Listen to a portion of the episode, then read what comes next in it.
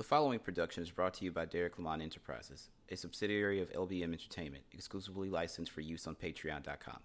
Enjoy the show. Hey there, football fans. Of course, it's Derek here, patreon.com slash uh, Derek Lamont Experience, also available on the All Our Nonsense Podcast Network. Hope you guys are doing good. Um, this is something, it's not going to be a new show because obviously the football season only lasts for so many months, but this is something I'm going to be bringing you guys on a weekly basis now, starting here with week two. We're going to go over the lines. I'm going to give you my upset special for the week, and um, let's just jump right into it. So, at the time this actually goes early access to Patreon, so you guys will be getting this Thursday morning before kickoff Thursday night. We have the New York Football Giants versus the Washington Football Team, and right now it looks like the Washington Football Team is favored by four. They're at home. The Giants just are not a good football team, so I'm not really surprised at this one. I actually had this line about five and a half, it may be even six, but four is generous, I guess, because Washington is also in a position where they just lost Ryan Fitzpatrick and they don't have a quarterback. But for the Washington football team to be favored by four, understandably they are at home, but favored by four and they just lost their starting quarterback, that kind of tells you how Vegas feels about the New York football Giants. They're just not a, fo- a, good football team, and I believe that this is right on the money, to be completely honest with you. Now, if you're listening to this on your podcast free feeds, you're going to hear this on Friday, and this game will have actually already taken place. So we'll check back and we'll see if I was right and if Vegas was right, but I definitely have uh, Washington at about, they have them at four. I had them about five on this game. So we'll see how this one plays out. On Sunday, the Denver Broncos will travel to Jacksonville to face the Jacksonville Jaguars. Vegas believes the Broncos are a six point favorite over the Jags on the road. Uh, I think Teddy Bridgewater is worth a little more than that, and I feel like the Denver defense is worth a little bit more as well. However, Denver's leaving the comfort of their home at Mile High, where the altitude makes it very tough for opposing teams to come out to Denver and play, and they're also flying halfway across the country to an Eastern time zone, and I believe that's why that line is only at six right now. They're a better football team than Jacksonville Jaguars, but I believe it's the travel and the fact that they're not playing at home with the altitude and the home field advantage that is that's the reason this line is only six. But I definitely believe Denver is the better football team. Vegas has it at six. I wouldn't be surprised if this actually goes a bit higher. Um, after that, the San Francisco 49ers, three and a half over the Philadelphia Eagles in Philly. Um, call me crazy. This one kind of feels like a push to me, to be completely honest with you. This could go either way. And Philly's at home, and Jalen Hurts looks really, really good to me. Despite the fact that I'm an Oklahoma fan, I think that Jalen Hurts is a very, very talented quarterback. I'm glad that Philly gave him the keys to the car and let him drive. Even though I hate the Eagles, I'm always going to be watching and rooting for Jalen Hurts as long as he's wearing an Eagle jersey. Um, San Fran has got Kittle back. They've got Jimmy G back. However, they're flying halfway across the country and they're used to playing a late game, being at home, and now they're going to play the early game. And that's why I think they're only favored at three and a half at this point. But again, this feels like a push to me if I've ever seen one.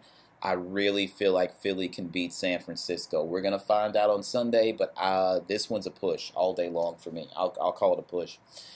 Um, the Buffalo Bills, three and a half over the Miami Dolphins. Um, you're going with the experience of, you know, Jake Allen is what it is at this point. You're, what they're saying, what Vegas is saying is that Jake Allen and, and the Bills on the road – are you know a field goal or better than the Miami Dolphins at home. I don't know how much that has to do with Tua Tagovailoa and his experience at quarterback for the Dolphins, or what's going on in Miami. Um, I think Buffalo is better than three and a half. This is a division game, right? You're going to play your division uh, rivals much tougher, so I get it. I get why it's kind of close. Uh, I feel like this is a touchdown or better. I feel like this is six or better, to be completely honest with you. So I don't know. I got Buffalo in this one, of course, uh, but I got them more than three and a half. Um, we have the New England Patriots at five uh, on the road against the New York Jets. what Mac Jones showed us that he's actually a really good quarterback. Cam Newton is a former NFL MVP, led the Panthers to a Super Bowl, former number one overall pick, and the Patriots gave him his walking papers in favor of a rookie who's basically unproven. And then he showed us hey, I can actually play this game. And to be honest with you, I wasn't high on Mac Jones out of the draft because I felt like he was just another Alabama quarterback who had the best talent in the world around him. he got to the NFL and actually showed he knows what he's doing. So I applaud him. He could be the guy to get the Patriots to this next, you know, this next era. I'm not saying it's going to be another Pats dynasty. I don't know. I think in order for that to happen, Belichick has got to hand the keys keys to the kingdom over to McDaniels when it's time. But um, call me crazy. Mac Jones is he's a lot better than advertised. He's a lot better than I thought he was. And I think five on the road against the Jets against Gang Green is actually a fair line. Um, that line could move, to be completely honest with you, but five is fair, and I definitely have the Pats favored in this game as well.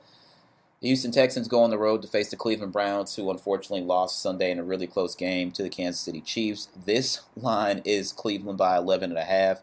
Don't be surprised. Houston is completely void of talent. It's surprising that they won their game on Sunday, but I think the buck stops there. Uh, that kind of shows you how bad Jacksonville really is. But again, Cleveland is a Super Bowl favorite. It's a sexy Super Bowl pick by a lot of people, um, you know, in, in, sports media all the world over. Cleveland's a really good football team. They've got a, a plethora of talent. I think Baker Mayfield, after playing on Sunday and realizing where he made mistakes, is really going to want to come out and shine this Sunday against the, the uh, Texans. They'll be at home. It's their home opener. Myles Garrett's going to play really, really good. Uh, Jadeveon Clowney's going to play really, really good as well. You got Nick Chubb back there in the backfield. Cleveland's a really good team. You can throw uh, Odell Beckham Jr. and Jarvis Landry at somebody. Houston is in peril. They just are void of talent, and to me, they're playing for the number one pick in the draft. I like make it look competitive early in the season, and then just fall off the schneid completely toward the middle and end. Just go ahead and crap out and try to get the number one pick because Deshaun Watson does not want to come back and play, and what they're asking for him is a bit astronomical considering it's a guy we don't know if he's going to play due to legal ramifications. So if I'm the Texans, it's time to kind of just everybody abandon ship and, and go in a different direction. But I have no problem with this line being 11 and a half. I think it's actually suitable, so that should be interesting.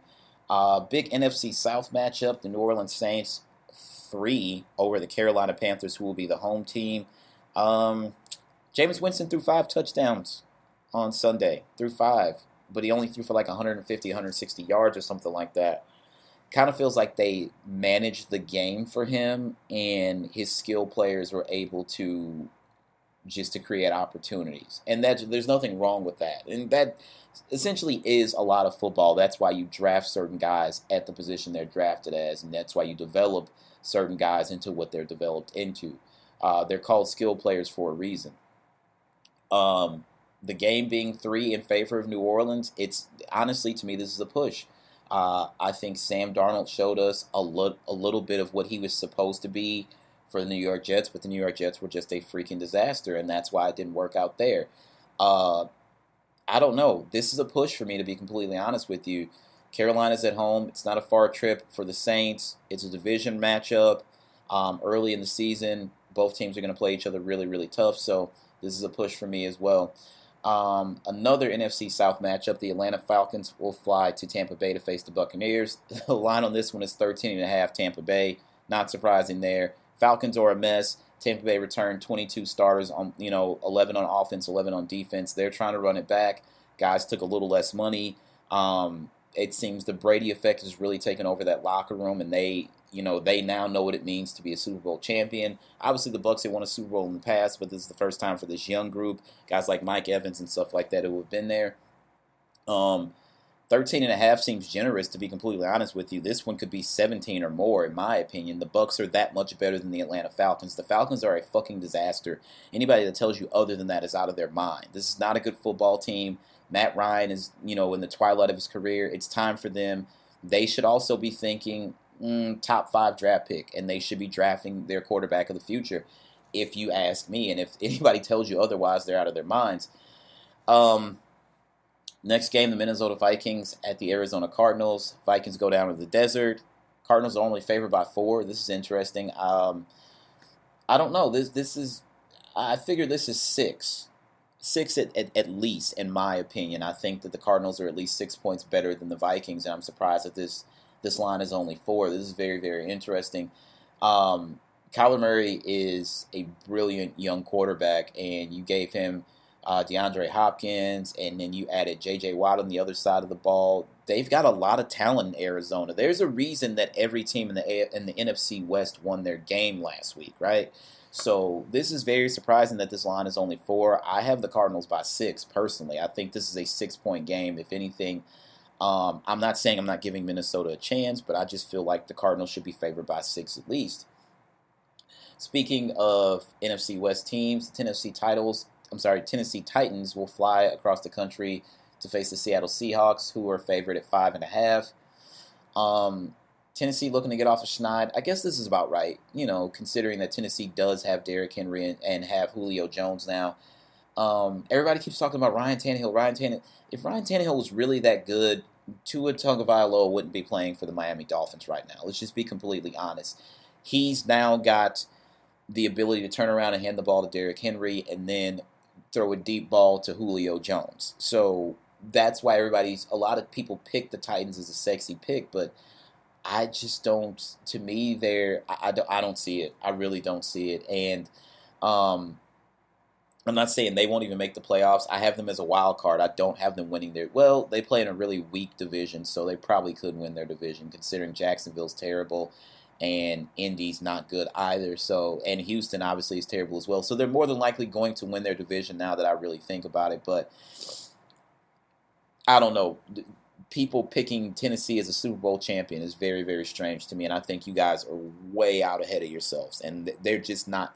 They're not there, and they're not even fucking close to being there.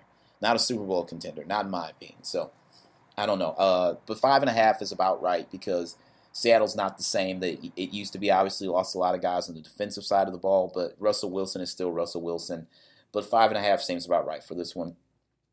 The last Sunday game would be the Dallas Cowboys uh, in LA at SoFi Stadium to face the Los Angeles Chargers. The Rams just opened the stadium on Sunday Night Football on NBC slash Peacock. Technically, the stadium opened last year, but due to COVID, there were no fans, so it felt like a real opening this year.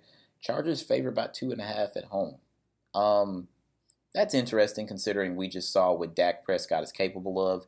But then we also saw that Ezekiel Elliott is not piling up the yards and not eating the way he used to. And when I say eating, you know, it's always feed Zeke, feed Zeke, feed Zeke, feed him the ball.